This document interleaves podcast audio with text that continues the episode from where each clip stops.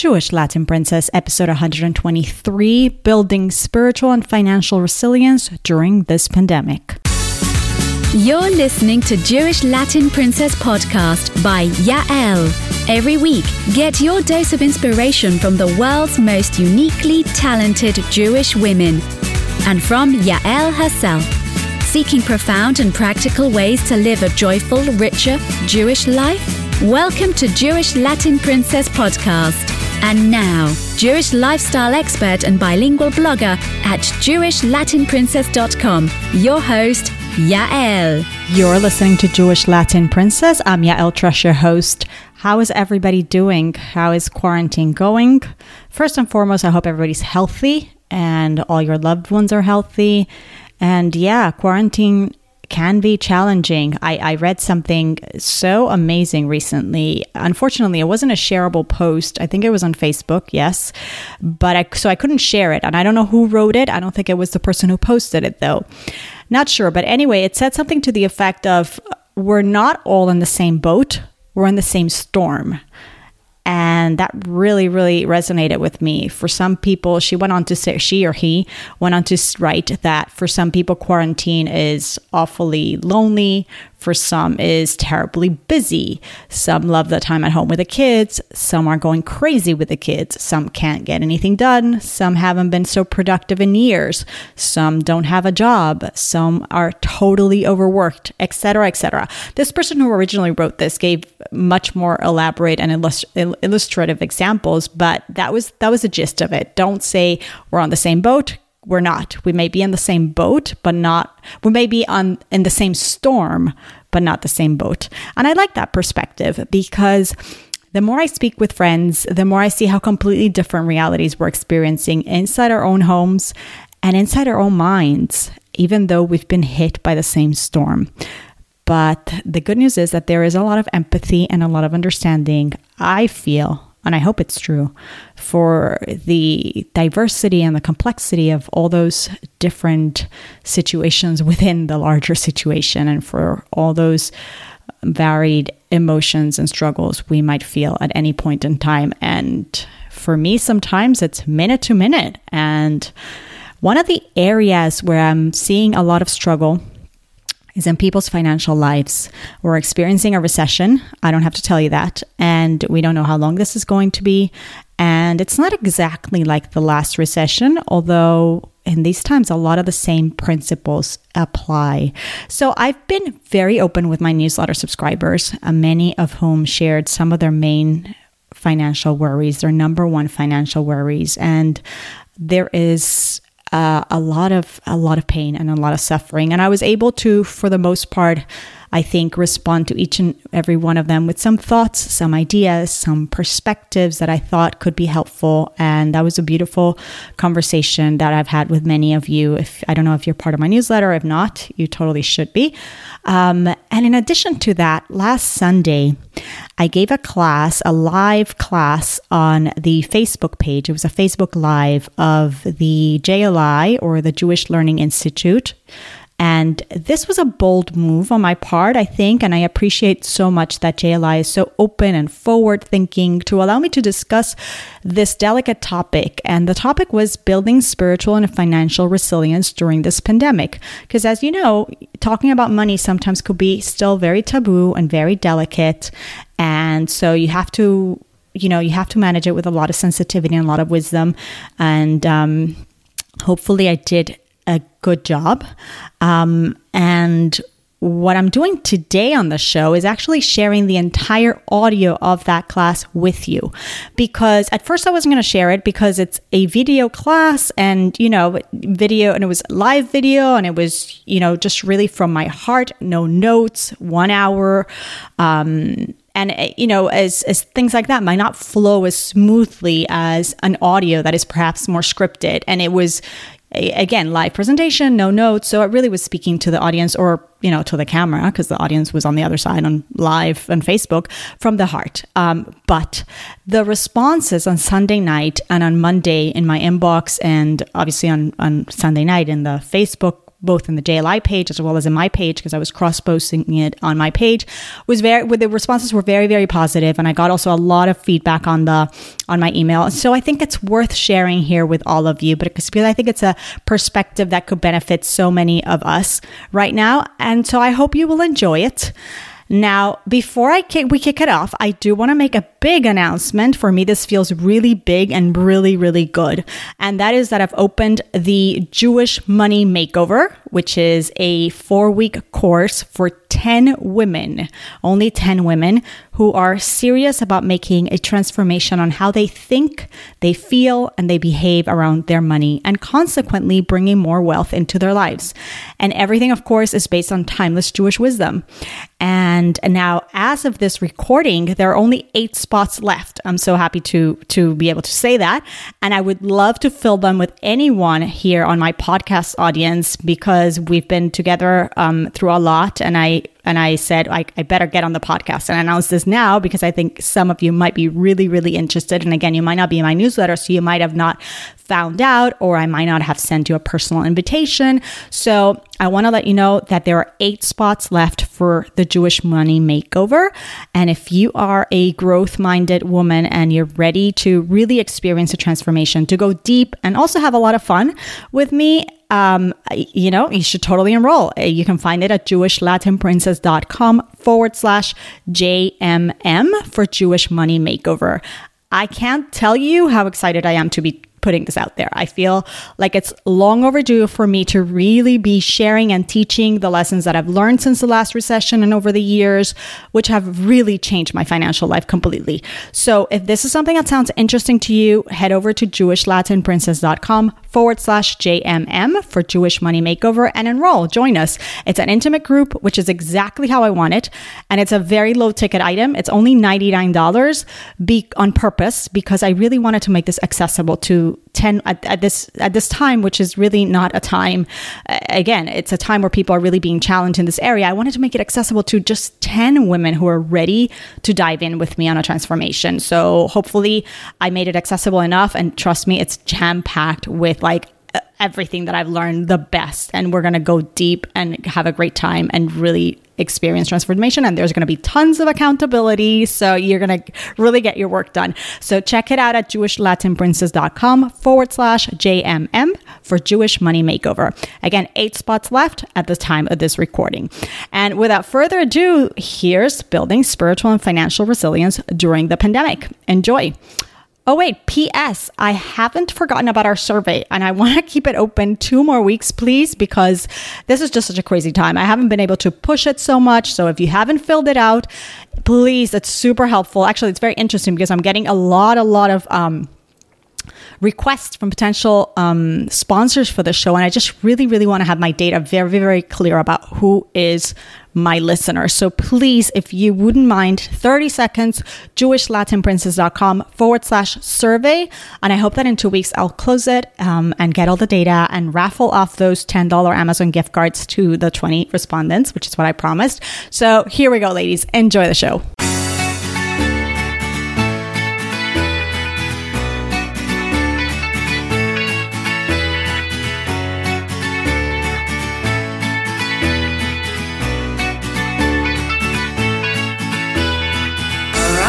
Welcome, everybody. Delighted to be here. This topic tonight is a really, really powerful topic. It's a delicate conversation. Tonight's topic is going to be building spiritual and financial resilience during this pandemic, during times of crisis. As we know, um, it is a time of tremendous financial worry for so many. Uh, I recently asked ladies in my community in my newsletter. I asked them, "What is what is the number one financial worry you have now?" And the emails came flooding in. To tell you the truth, some of the answers were heartbreaking. There is tremendous stress, tremendous anxiety, tremendous worry. And as I was telling the ladies, and let's be honest, we compound that, we add to that the the guilt of, you know, how could I be even worried about this when there's there's really the worry and the pain of the ill and the lives that lost and everything that's going on. And so all of this is really, when I hear the answers of what people, people are going through, we add to all of this, it really is the perfect, the perfect challenge for anxiety and depression and so much more. I mean, so many of you, many of you might be going through similar situations. I've heard from many that um, there might be job loss, people have lost their jobs, or you might be just terrified of losing your job, or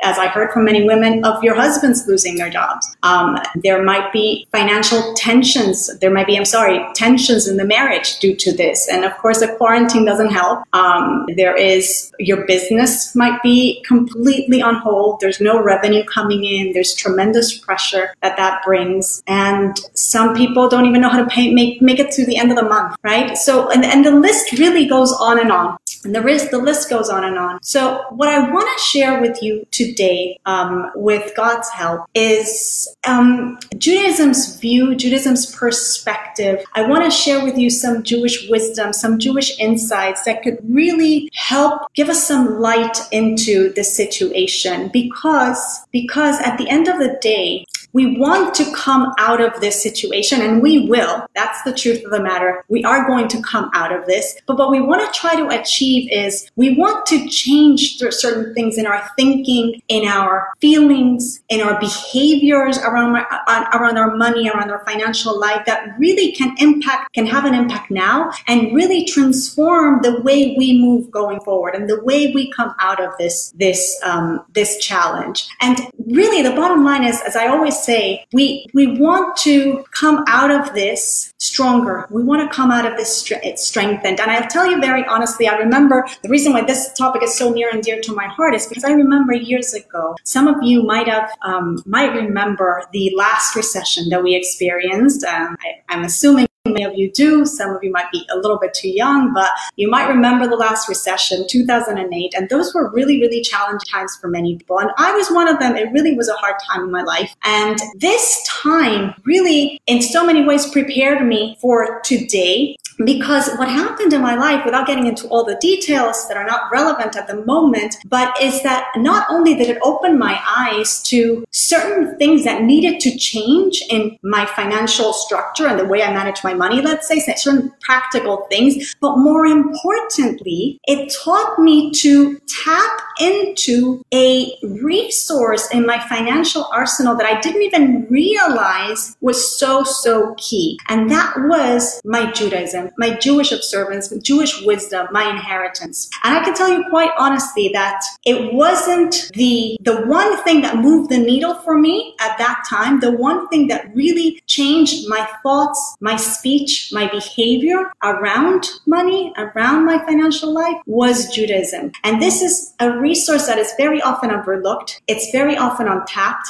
And I think what really, really can help us, of course, is, is this idea. And of course, I'll, I'll be the first one to tell you, we often look at our financial lives in very tactical ways. And, and I'll be very honest and very, the very first one to tell you that some of those things are very important. For example, we tend to think about, well, what am I, how much am I contributing to my retirement account and how much am I saving and how comfortable am I with my debt and my budget and my cash flow and building a, a, a stronger cash cushion and my investments on my business and all these things. And we all have to get comfortable with these ideas, with these financial terms. We certainly have to. They're all important. But even more important, even more important than that, that gaining that literacy and that confidence is to really gaining the literacy and the comfort and the inspiration and the enlightenment from the wisdom of our Torah. Really using that as what illuminates our entire financial life. And when we do that, that changes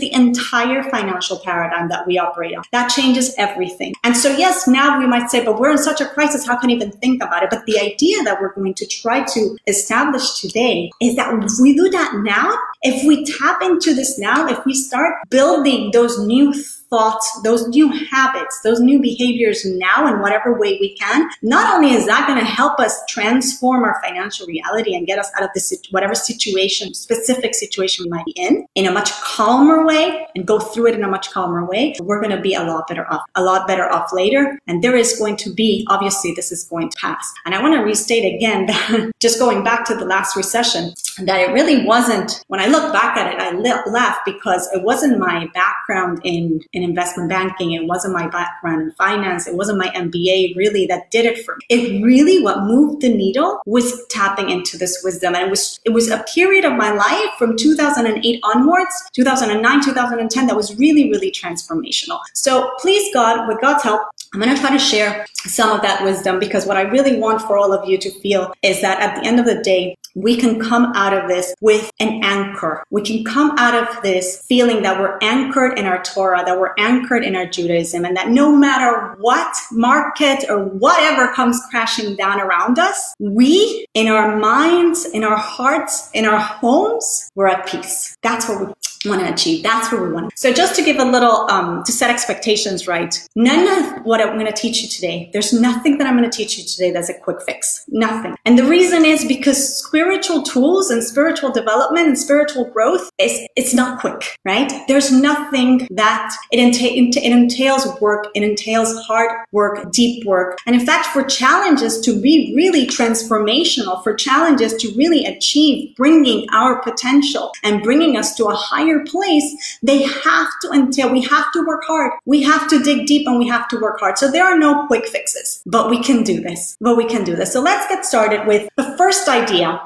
that I want to touch on today that um, I think it's key. I think it's very, very key. And this is the idea of values. And let me just start by telling you that many, many years ago, well, not that many, but a few years ago, I came across an article in one of the financial publications. I can't really recall what it was. It's maybe the Wall Street Journal, or something. Um, and it was an article on marriage and money. And it was one of those articles that talks about how money can be such a, you know, source of discord in couples. And, you know, we all know those statistics and all that. But there was something in this article that was actually quite unique to that conversation. And it said the following. It said divergent views and values can make money a point of tension within couples. And that really struck with values, not money, values. Because really so much of our financial life is about our values. If we ask, if we ask most people what, what their values are, they'll probably tell you, and Sarah, I see you on the chat, if you could maybe share with me, anybody else who's there who wants to share, what are your values? Most of us will probably answer things like family, things like community, self-development, growth, um, health, our children's um, future, our legacy, Jewish continuity. Those are all very, very important things. But here's the tricky Here's the trick. Most of us haven't really ever thought intentionally or even articulated, let alone write down what those values are. So what happens is our values stay as this abstract thing that we assume they're in, they should be implicit in our behavior. And we, yes, we value family and education. Thank you, Teresa. Exactly. And, and so, so here's the tricky part. We, we, we assume that these things should be, should be, our behaviors should match up to our values. Our behavior should reflect, that's the word I'm looking for, should reflect those values. But here, the shocking news is, is that very often, sadly, that is not this. Very often, if we're very, very honest and we look at the way that we're spending our money and, the, and our time, which is a separate conversation, but it's, but it's the same idea, we will see that, that it doesn't reflect what we really value. So here's the hard truth. The hard truth is that financial statements are value statements. Financial statements are very, very telling about what we really, really value. So how do we, how do, you know, I had, I had somebody recently, um, I had somebody recently who told me they they had asked the rabbi to come and walk through the, their new home to tell them the price of you know not the price really, but to see how many mezuzot they needed for their home. Um, and she comes to me, she says, yeah, "Oh, maybe I should just put one mezuzah, just one mezuzah in the front of my home because really it's going to be thousands of dollars. We need so many. There are so many doors." And I said, "But but you just built yourself a ten thousand square foot home, and you can't welcome God into the home." Can't do that? Or like so often we see, we say we value Jewish education, we value Jewish continuity, but how much are we investing in the education of our children, in our own education, in our own spiritual growth, in our own development, right? Yet we're putting our money on other things, cars and vacations and gadgets and trips and all sorts of other things. Like the man who complained to us recently that there was the, the tefillin for his son were going to be, I don't know, $1,800, $2,000. How could it be? But sir, the DJ for your party is $2,500. The caterer is $5,000, $5,000, $7,000. So it requires tremendous, tremendous honesty. But the idea is that very often we're not really, we're not asking ourselves the right questions. And we really need to be asking ourselves, what are my values? What are my Jewish values? And we don't ask these questions just when we're dating our spouse. These are questions that we need to be asking our entire life. Am I living according to my Jewish values? And are my numbers aligned with those values? Is my money financing those values? Is it? Now, reality is that we can say, well, how do we do that? It's really, really hard, and especially in this day and age where we're constantly bombarded with, you know, it's not just advertising, but it's Facebook and it's Instagram and it's everything and ev- everything that everybody else has and everybody else does, right? And this one has this kitchen and this wardrobe and those vacations and that trips and how come I don't have? And how come my husband doesn't take me it? You know, we can live our life in this roller coaster and it can get really, really, really confusing. So how do we get so clear on our values? So before I tell you that, I'm going to share, I'm going to share with you a little bit of an embarrassing story, an anecdote that happened to me recently. And, um, as I said before, it's kind of embarrassing because the truth is really I was thinking of this when there's so much pain going on, but um, but it's it's worth it, it's worth talking about. um, and and the, the, the story goes like this: about six weeks ago, when I when we started this quarantine, I think I'm now going into week seven, um, and I realized all the kids were going to be home, and my, I'm going to be home with my husband, and the whole thing is you know unfolding before my eyes. I had a really irrational, totally emotional reaction that really could have had potentially serious financial consequences. And that is, it could be summed up in one phrase. My reaction was, I've got to fix my house now, pronto. Like we have to take care of. Meaning all of a sudden I became fixated and every little repair, every little broken thing, every, you know, thing that we had been putting off for months, sometimes years, because we had other financial priorities. But the thought of all of us being together in this space just made me feel like, oh my gosh, if I fix this and I fix that and I fix the half bathroom and I tile that floor that never got done and whatever it was, then this quarantine is going to be more livable. And so I even went and I looked for quotes and I, and I, I even made a budget. I was going to present my husband with a budget and so many, so many other things like that. And, you know, called some contractors, some people to come in and give us quotes. We didn't do it. Don't worry. We didn't do it. But here's what happened. Here's how we came to this decision. And this is where I think the conversation is very telling about the importance of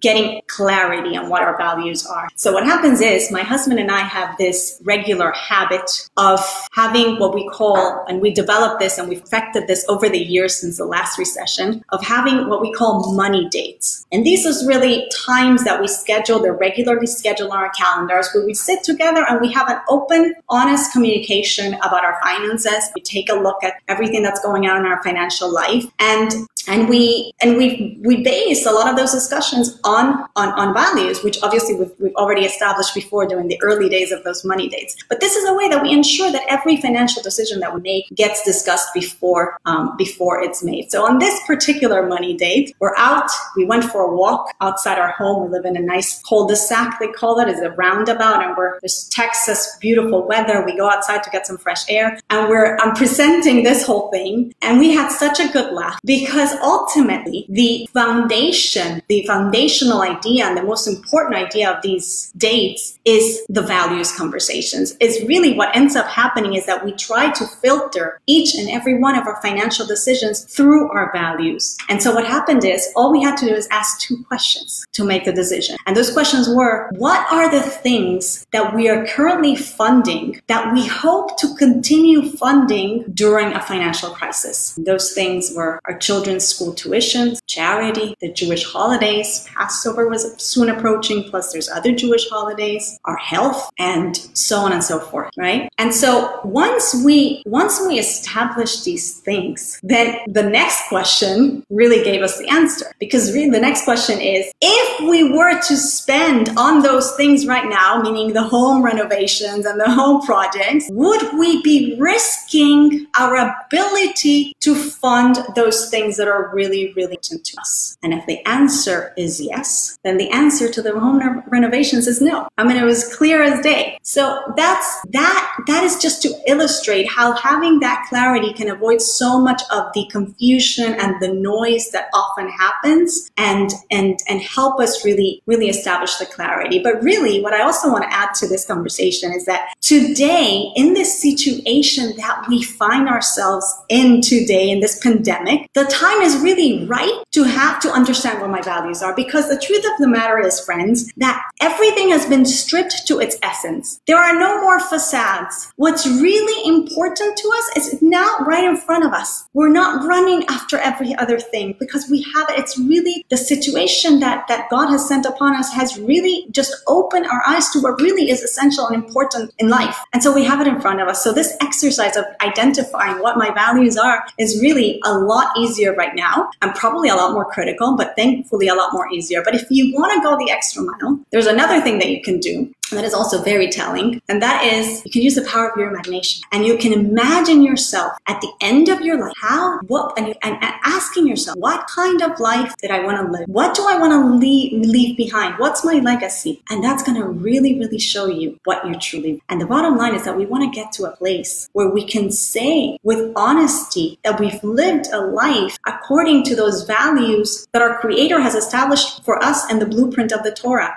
And again, like I said, my friends, these things things are in front of us. Family, community, health, mental health, spiritual health, physical health, Shabbat, the, the home unit, the family unit, the marriage. All of this are the things that now we have been, we, we've been put in a situation where we have to work on these things and we have to, this, this is what's in front of us. There are no more distractions. It's all unveiled. So really, can we get to a point where we can confidently say, I put my money where my values are. And if I get to the point, if I get there, then I'm going to be so much better after after this crisis, both financially and spiritually. I'm going to be on another level. It's another level. So that's number one. That's the values idea, which is so, so important and so often overlooked. Now, and by the way, I should mention that it can really be transformational for those of you who are married. It really can be transformational in our marriage. Really, really, we have to get very clear on what are the values for our families, and we have to get on the same page with that. And when we when we live like that within the family nucleus and with our children, it really is another experience. And again, a lot of the financial decisions take just a different meaning, a different depth, and tremendous, tremendous clarity. So let's go on to the second, which is, I think, the most important, the most important point that we can learn um, to utilize as a financial tool, as a tool to help us really enrich the way we think, the way we behave, the way we speak, the way we feel about our money, etc. And that is the concept of trust. In Hebrew, we call it bitachon, bitachon, like the Israeli security, the bitachon, the security, right? It's trust in God. And sometimes people confuse it with, with faith, with emunah. But the truth is that they're not the same. They're not the same at all. And we can't go into the difference um, because we don't have time. But there is a tremendous difference. So what I'm going to do with you is I'm going to share with you a nice um, visual that I think is one of the clearest ways that I've seen explain the difference between these two ideas. Okay. So here's what we're going to imagine. We're going to imagine that we have this tightrope walker, this man, you know, who goes on the building, the rope, whatever, right? And this tightrope walker, he's in the Empire State Building and he's ready to do his thing. Emunah, faith, is going, you can do it. You've got this. You're great. You're awesome. You're going to do amazing. That's bitachon, trust is jumping on the guy's back. Jumping on the guy's back. That is trust. You see the difference? It's a huge difference. It's an entirely different thing. Huge. So There was once a man who is schlepping to the marketplace. He's going to the marketplace and he's carrying his big, big bag, his big load, and he's schlepping away and drives this nice gentleman, this wealthy gentleman in his wagon with his horses. And he stops and he sees the man and he stops and he offers him a ride. Says, I see you're going, you're, are you headed to the marketplace? Yes. Can I please give you a ride? You know, you look like you have a heavy load. Perfect. So he jumps in and they're riding in the, in the wagon. And after a few minutes, the nice gentleman says to the simple man, he says, why don't you take the load off your back? And the simple man says, oh no, isn't it enough that, that your horses are carrying my weight? I should also burden them with the load of my bag? so the gentleman says, you silly. You think the horses are not carrying your load already? Very, very often, friends, we're like this silly man in the story. Very often we forget that God is carrying our load. We forget, we put, we put God out of a job. Like, why are we putting God out of a job? He, he, he has very, very broad if we haven't noticed. Really, he does. Very often we forget that. You know, it's, it, we are all familiar with this concept, this phrase in the US dollar bill, right? In God we trust. And it's not a coincidence that this is what it says in our dollar bill because the bottom line is that our finances, our money is one of those areas in life where, where our trust is put to the test most often. I mean, look at us now, right? Look at us now. But it says there in God we trust. And this is such a reminder and such a, such a key place, right? But if we put our trust in the stock market and in our business and in our talents and in our boss and our employer and our managers and whatever it might be, yeah, then how do you think we're going to handle? What happens? We see, we tend to believe, we tend to believe that our financial success is a result of our own efforts. That's what we tend to believe. But what happens when we don't see the results? What happens when there's no success? What happens when there's a downturn? What happens in a situation like now? What do we do then? How do we wake up in the morning? In God we trust. But if we've put our trust in all those other things and all that is limited, and boy, do we know now how limited all these things are, right? We're seeing it with our very eyes. I mean, that's just what's happened. Who would have thought? From one day to the next, no job, no business, no clients, overnight, boom, right? If we've put our trust in those things, then we're going to have a really, but if we are able to put our trust now and always on that which is unlimited, that which is eternal, that which is infinite, that which has the ability to bring you money infinite amount of ways and to handle all of your problems, all of your troubles, then how calm and confident are not just when there's a financial crisis, but all throughout lives. So how do we do? How do we build trust? Here's where I have, where I have to tell you honestly that this is constant work. I told you there were no quick fixes. And by content, constant, I don't mean once a month. I don't mean twice a month. I don't mean twice a week. I mean daily. This is daily, daily work every single day. Before I give you some tips on this, I do want to mention that it's very interesting because the, the, the Rebbe Maharash, who's the fourth Chabad Rebbe, whose birthday was today, he actually told us very, very bluntly, very direct, um, a very powerful idea idea that I think is important for us to stress today, and especially meaningful because it is his birthday. And he taught the following. He taught that that in the heavens there's an abundance of sustenance waiting for a Jew. That a Jew is not deficient in sustenance, but that he is deficient in trust. And that there's an abundance of heaven for him. But if he does not have trust, that abundance might not reach. Think about for a minute. It's so powerful. First of all, we're talking about God's abundance. We're talking about the fact that there is abundance. There is for everybody. God has no limits. God has for everybody. And not only does is there abundance, but God has infinite ways in which to send that money to you. You are limited. We are limited. We have our own limited notions. But God, God is not limited by what we think can only get this client or that client or that job or that deal, right? God is not limited by any of that. And then not only that, but the Rebbe Maharash is telling us, if God forbid we don't put our trust in God, in the one who can deliver, then maybe that abundance might not reach us. That sustenance, that sustenance that is already allocated and assigned for us might not reach us. They are very, very powerful things, my friends. And the Lubavitcher Rebbe actually expanded on this, gave us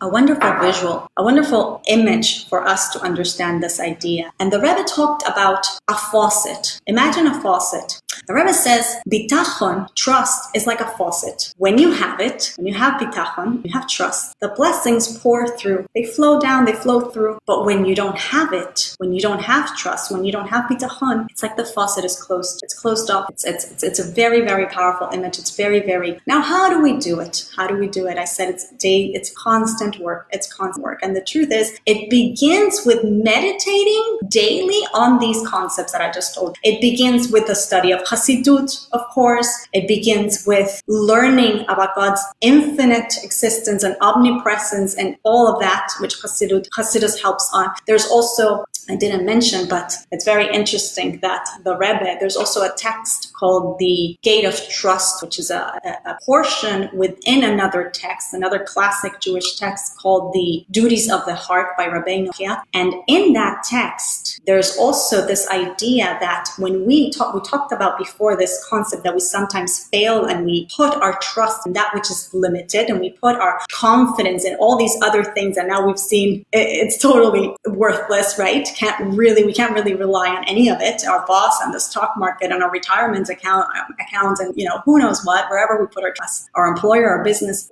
So Rabbeinu Bachya ex- explains in his in his book, and Hasidus also expands on this idea that when we do that, God limits His providence. God limits His providence to us. It's like, okay, you're taking care. You think you have it under control. You're trusting in something else. Okay, He hides Himself. He He hides Himself. He waits. Okay, fine, be well. And again, if we don't, then we're tapping into the infinite. Then we have access to everything that God has to offer. And and it's even incredible because really our mind expands. Our our creativity, the solutions to our problems, all of that, which really comes from God. We're, we're in another state. Not only we're calm, but we're more creative, we're more expansive, and all of that. One of the points here is really constant meditation on these ideas. And of course, I highly encourage the study of that book, which happens to be that many, many years ago during the, not that many, but over a decade ago during the last recession, I happened to come across um, the Lubavitcher Rebbe's responses to many people who were facing financial challenges right into the Rebbe. And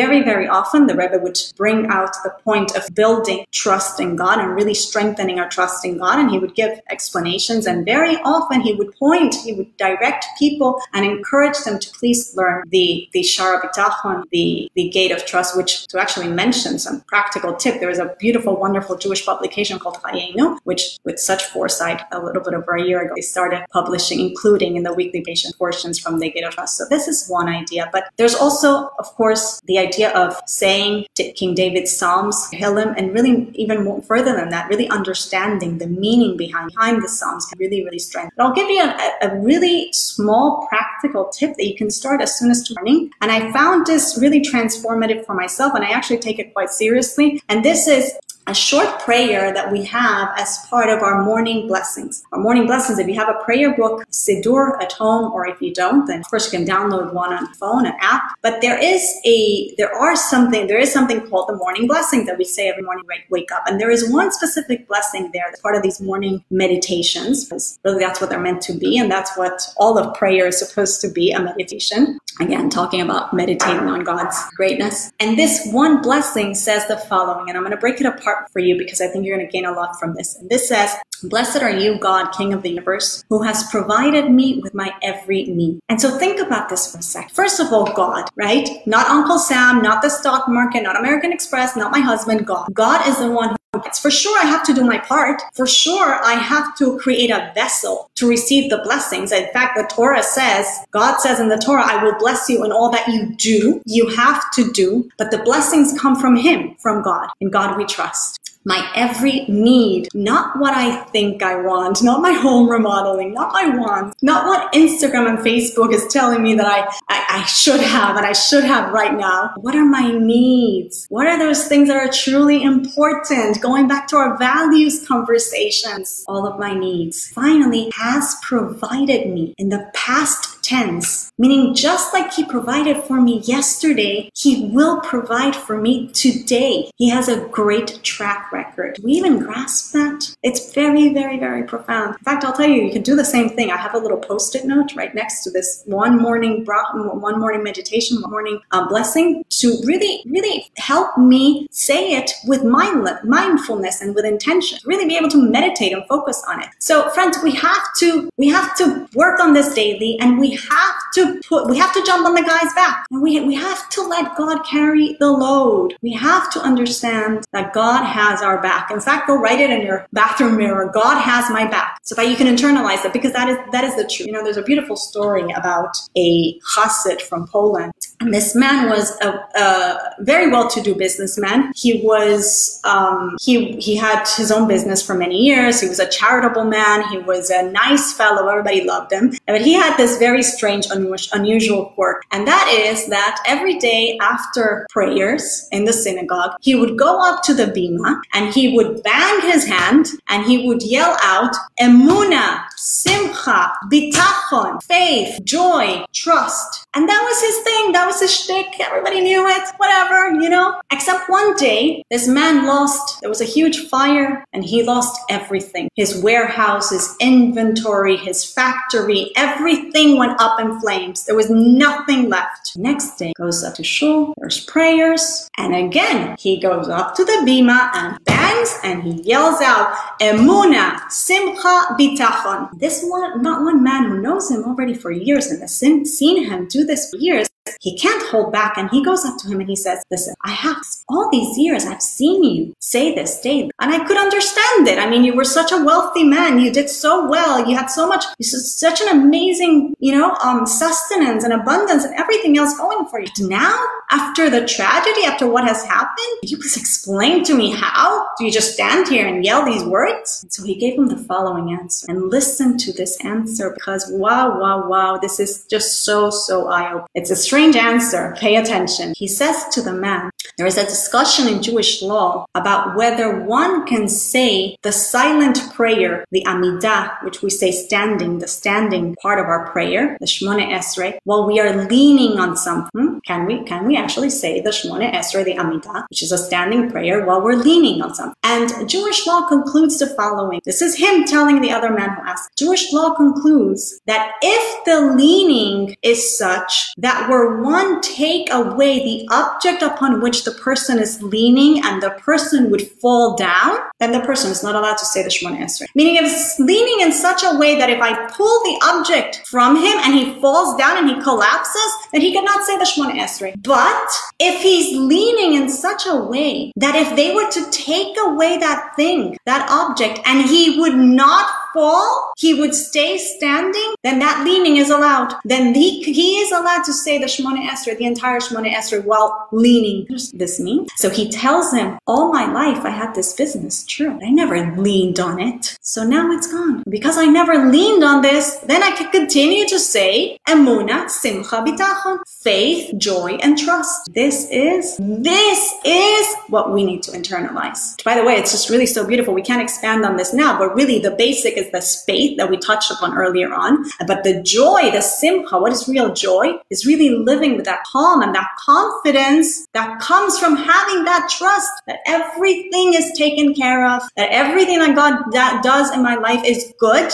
and he will take care of everything. And everything is according to what I need and to my unique purpose in life. That is true joy. That is calm. So that's, this is the idea of, of trust, which is, as I said, something we have to work on every, every single day, each and every one of us. But when we have it, you can see, I don't have to tell you again, the results, as the Rebbe Maharash told us, and as the Rebbe reiterated, can be outstanding. It can transform everything for us financially, yes, and, and in every area of our life. But the third idea that I want to touch upon today is the idea of giving, the idea of Jewish giving. And I know right now you might be thinking, what? How can we talk about giving when I'm not even making an income, perhaps? Right? How can we even talk about it? The truth is that this is such a fundamental part of the Jewish financial paradigm that we need to talk about it, that we need to learn it. We need to understand how it works. We need to understand the role that it plays in our financial life because when we come out of this, we want to make sure, and even now, now that we are incorporating this into our life in the right way, that this is really part of our financial paradigm. We must not ignore it, even if we think, oh my gosh, but right now I, I can't even give a penny. Well, we're going to talk about it. We're going to talk, but it's so important for us to learn it because again, we're saying that we want to come out of this in the best possible way, not just financially, but also spiritually. So very often, friends, the, the, the, the, the natural reaction in times of financial crisis is for us to cut back on our giving. That's usually what happens. And the truth is, it's, it's it happened to me. It happened to me when we, when I look back at the last recession. I am I'm embarrassed to say, but it's the truth that one of the first things that we cut out of our expenses was our charitable giving. You know, and and, and it's funny because my husband and I it's come from a finance background, both of, both of us. So it, you know, you think about it, it's what makes the most financial sense. That's what we tend to think. Here's where I want to share with you a transformative idea. There are four ways in which we can allocate. We can spend, we can, sorry, we can invest it, we can save it, we can spend it, or we can give it, right? Those are four ways. Ask any financial professional and they'll all tell you these are the four categories and this is how it works. But this is how usually we see it. We usually see it as the following. First, we invest. First, we save. I'm sorry. First, we save. We invest, right? We take, we probably heard the idea of pay yourself first. So we save, we invest, then we spend, then with what's left over, we give. Friends, this is a transformative idea right here. Judaism flips this paradigm on its head. We Jews give first. We don't give after everything else has been taken care of. Our home renovations and our cars and our iPhones and our, I don't know what, Nordstrom's annual sale. Huh? We have a mitzvah of maaser, of giving 10% of our after-tax earnings to charity. We don't give after money comes in, 10% goes out. On the top line, pretty much. That's what we do. Because that money was never really mine. That money was never mine. That was God's money. That is God's money. That God has entrusted me with His money. He's entrusting me that I will act as a fiduciary. I have a fiduciary responsibility towards God. I'm an agent. He's trusting me that I will allocate that money on his behalf. Now, how could I not? How could I give up that responsibility? How often do we actually do that? Very often neglect that responsibility. This is our responsibility. I remember many, many years ago, um, perhaps not that many years, I remember that actually, very interesting. Before I tell you that story, uh, not so long ago, I read an article. They were interviewing a Jewish philanthropist, and I think it was something like he had given a million dollars or something. And one of the questions was something to the effect of, you know, how did he develop this giving nature or whatever? Whatever. And he said over there, um, I remember it was so beautiful. He said, You don't come to give a million dollars if you haven't given 10, if you haven't given a 100, if you haven't given a thousand. And this is so, so telling. And I'm telling you this because we started this conversation saying, But what I can't give right now. So, really, the idea is not that we are going to necessarily, all of us, become magnanimous givers of a million dollars. Please God, why not? But the idea is that to build that habit, you don't get to that point of generosity if you haven't built that habit from the beginning. If you haven't been building those muscles, if you have haven't been taking your fiduciary responsibility serious all along, you don't get. That's the idea. So I remember years ago hearing my dear family friend, Mr. George Rohr, a Jewish philanthropist, say in the name of Rabbi Yehoshua Gordon, um, of blessed memory, who happens to have had a lot of correspondence also with Lubavitcher Rebbe on this issue of trust and financial sustenance and financial challenges. But anyway, so he said, so Mr. My, our friend Mr. Rohr said that he learned from Rabbi Gordon that when we give 10% of our money, God guarantees the 90%. Tzedakah is the guarantee of the 90%. Think about this. We've been guaranteed. Where in the world do you get such returns? Show me an investment that has such returns. There, there is none. That's the bottom line. It doesn't exist. In fact, in fact, God has told us, test me on this. Test me. You become my money manager. I, it's, it's guaranteed. The returns are insured. Test. So what happens is very often we don't really um, know how, we don't really do this systematically. And to go back to the initial story that I was telling you in the session where I saw our, our financial flaw really was in this idea of system because it wasn't that we weren't generous. It wasn't that we didn't give. Course we give. Giving is kind of in our Jewish DNA. And one could even say maybe we gave generously, okay? But we didn't have a system. We didn't give systematically. So when I said about the financial paradigm, we flip it and we understand understand that the system is not you give after everything else, right? And if there's a recession, well, hey, I can't give. I'm so sorry. No, no. When we understand that the giving happens first, then it's an entirely different reality. It's an entirely different reality. So how do we do this practically speaking? Well, there are several methods really that people practice, but I like the following, and I'm going to be very honest and, and give it to you because I just think it's it's a it's simple, it's practical, it's it's clean, and it builds that habit and it builds that relationship. It builds you up as a giver. It builds those giving muscles and also gives that awareness, that constant awareness of God in our lives and our blessings. And it's so simple that you can also you can start it tonight. Really with the click of a few buttons. And this is how it goes. You open your bank account and you open another bank account within that bank account if you want, and you use that as an account that you're going to consistently fund with 10% of your earnings. That's all. Money comes in, 10% goes into that account. And if you want to go the extra mile, you give it an inspiring name. You give it something that really inspires you. You can call it Hashem's treasury. You could call it God's blessings account. You could call it God's blessings. You could call it abundance. You could call it charity, tzedakah, whatever you want. And by the way, this helps with everything in our financial lives. People say, you know, I don't want to even look at my budget. I hate, right? They don't like this. So call it something inspiring. Call it family plan. Call it, you know, man plans and God laughs. Call it family happiness. Do the same thing with the things in your in your budget. But that's a separate conversation. But it's important to know because there's something to be said, and this Judaism speaks about this a lot, about the power of language, about the use of language. So if you want to go the extra mile, you open this account and you give it a really inspiring name. And the idea again is you're going to be consistently funding this with this money.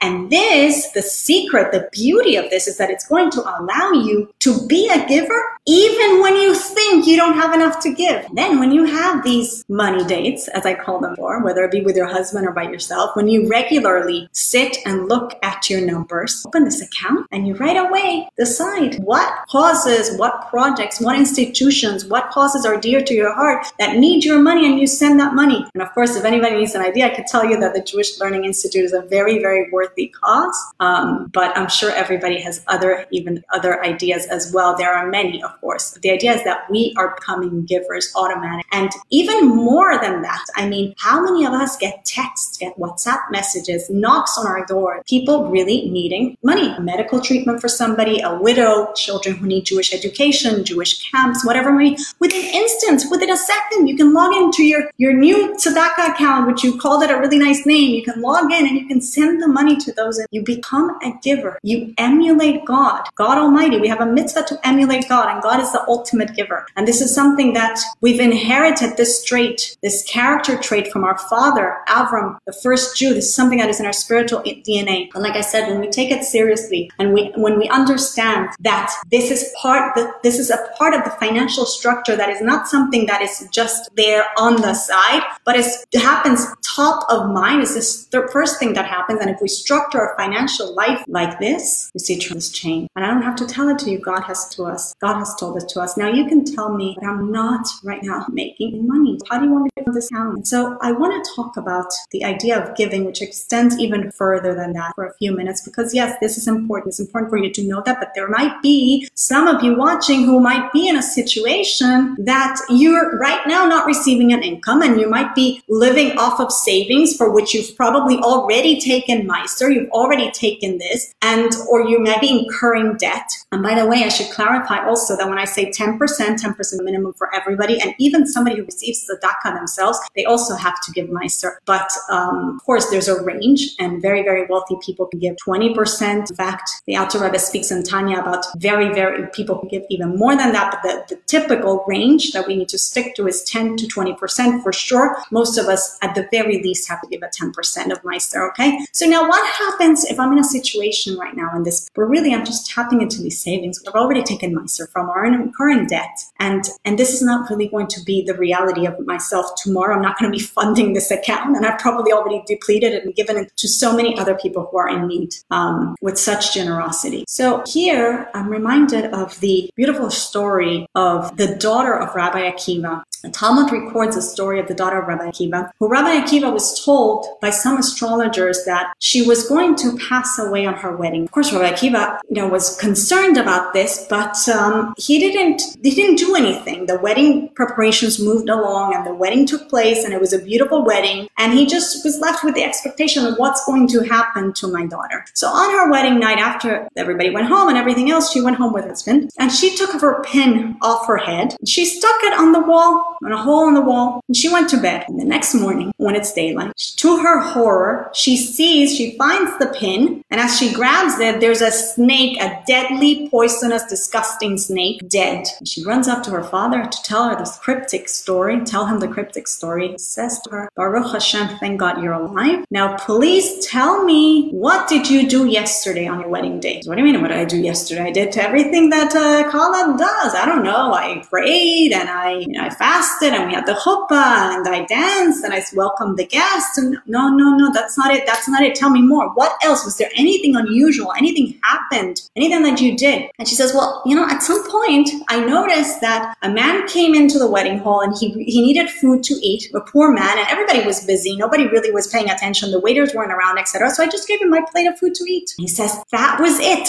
That is what saved you. And Rabbi Akiva kept telling on this story for many years to come to his students, and he would always always add the phrase that when the wise King Solomon says in Mishlei that tzedakah saves from death, King Solomon didn't mean just from an unusual death, but really from death itself. And this is obviously a relevant story to the circumstances we're in, this pandemic, this illness, everything else, and God should save each and every one of us. But really, I'm bringing it here not just because of the fact that yes, it is that is a truth from the Torah that tzedakah saves from death, but also because here we see very clearly the idea that we're giving. It's not just giving of our money. This is an important part of our financial structure and not to be um, cannot be underestimated. But we also have a responsibility, as I said before, to emulate God and to be givers. And in fact, right now, this situation in which we find ourselves, this quarantine, this strange situation, again, is ripe for, for us, for us to give of ourselves in so many other ways. What phone calls can I make? What neighbor can I assist? Who can I bring food? Who can I assist with a kind word, with words of empathy, with of how to keep busy and productive. That kind of giving, that kind of giving, we now have been given this incredible opportunity to really hone into this. And it's something that we all, all do and all take very seriously. Again, right, it's right in front of us. We don't have to look too far to find the opportunity. So I'd like to conclude with bringing us back to the ideas that I presented at the beginning of this conversation. And I would like you to imagine that you're that you're you dropped a hundred dollar bill and you're looking for it and you're on your hands and knees and you're looking for this. We're in a money conversation. Let's maybe you could drop your keys, but let's just stick to, to the hundred dollar bill. You dropped your hundred dollars and you're on your hands and knees and you're, you're looking and your friend comes over and he says, what are you doing down there? And you say, oh, I lost, I, I lost a hundred dollar bill. He says, okay, let me help you find it. Tell me, where did you, where'd you drop it? Where'd you lose it? And you say, oh, I dropped it over there. And he says, so why are you looking for it down here? And you said, oh, no, no, because there's more room over here. Friends, very often we're looking for answers and we're looking for solutions and we're looking where it feels more comfortable, where there's more room, and not where the answer is going to. And so, this situation, we're facing this unusual circumstances. Again, we're facing another recession. Not if we, as Jewish people who have had such an inheritance, we look for the answers in the wisdom of our Torah, in our Torah, in God's Torah, the written Torah, the oral Torah, we will find all the answers to our financial problems. We will find all of these things that really really are going to shed light into how we should operate our financial lives, how we should think, how we should feel, how we should aid. And really, we're going to find the vaccine to all of these financial problems. So really, we have it. It's just a matter of utilizing it and not overlooking this most important financial resource. And so with that, I want to bless us all that we should have tremendous fortitude and we should be able to implement all of these things that we shared today and really go above and beyond implementing these things so that we can truly start feeling that calm,